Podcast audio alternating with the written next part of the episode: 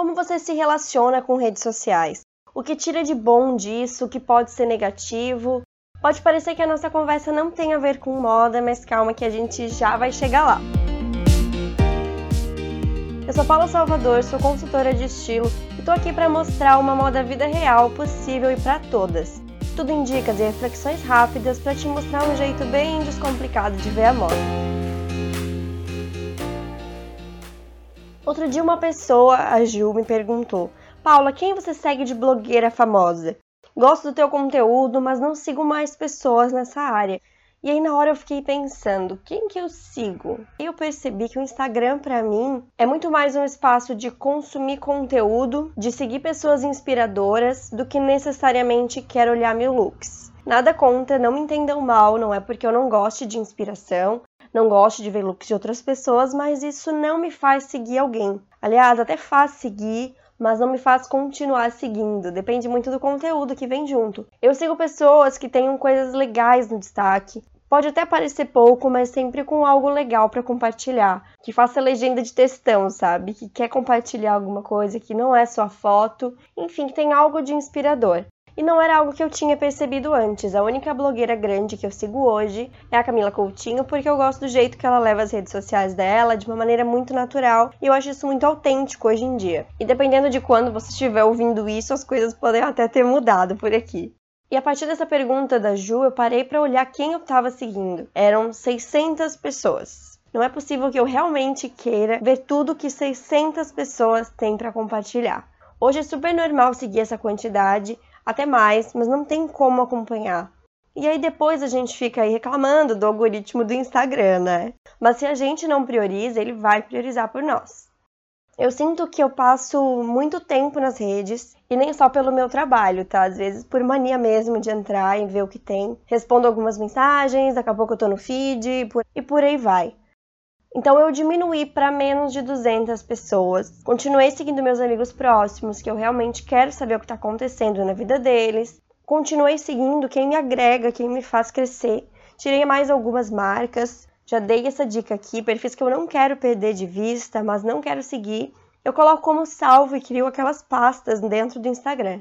Confesso que eu tirei também todas aquelas pessoas que são distantes velhos conhecidos ou que seguia por alguma obrigação. E vale lembrar que deixar de seguir na rede social não é eliminar da vida, né? Que nem muita gente pensa. Aliás, é nessa limpa aqui, se você se animar também, que tem que sair todo o perfil que faz a gente se comparar, que gera um mínimo de sentimento ruim, desconforto. A gente fala muito que rede social é prejudicial, mas ela é o que a gente faz dela. Se você tá lá seguindo mil pessoas que tem looks maravilhosos, que faz ter vontade de olhar pro guarda-roupa e pensar que tem que jogar tudo fora, tá errado. Ou mil lojas que te mostram o que tem de novo, sendo que você já tem o guarda-roupa cheio e te dá mais vontade de comprar. Ou nem que esteja cheio, mas também não pode comprar. Pessoas que focam no corpo perfeito, que faz parecer que só você não tem. E não que cada um desses perfis sejam ruins de forma alguma, mas eles podem impactar as pessoas de formas diferentes. E às vezes a gente pode não estar afim de receber aquele tipo de conteúdo, pelo menos não naquele momento, porque é algo que a gente está trabalhando na gente provavelmente. Seja questão de se reencontrar no estilo, de comprar menos, de se olhar com mais carinho. Inclusive, se o meu perfil estiver dando algum efeito negativo, tem que deixar de seguir mesmo, tá? Quero que seja sempre um espaço legal de troca, que inspire, que faça pensar. Acho que esse é o principal. Eu não dou fórmula pronta, eu não digo que pode e não pode, mas eu quero fazer vocês pensarem, experimentarem, se sentirem seguras para isso. E para finalizar, deixa eu contar para vocês que num domingo eu tava no Instagram e apareceu no feed a seguinte mensagem do próprio Instagram. Isso é tudo. Você viu todas as publicações dos últimos três dias. E eu não fiquei uma eternidade lá, não, tá? É que eu tava seguindo o número mais possível de acompanhar. E para todo mundo que eu falo isso, nunca ninguém viu essa mensagem, mas sim, ela existe. E para esse próximo ano, além da revisão de guarda-roupa que eu falei nos episódios anteriores, o que eu sugiro é que vocês façam essa revisão nas redes também, para começar 2020 usando esse tempo do Instagram, das redes sociais, do jeito mais construtivo possível. É algo que eu busco, algo que eu andei pensando nas últimas semanas e às vezes até a nossa própria relação com moda ela pode estar sendo influenciada por isso. Nossas compras, o que a gente quer no guarda-roupa, ou vontade de ter outras coisas que não necessariamente precisa. nesse impulso na hora de comprar. De jeito nenhum o Instagram é vilão, mas a gente pode pensar também o efeito que ele está dando, se quem a gente está seguindo está condizendo com o que a gente quer.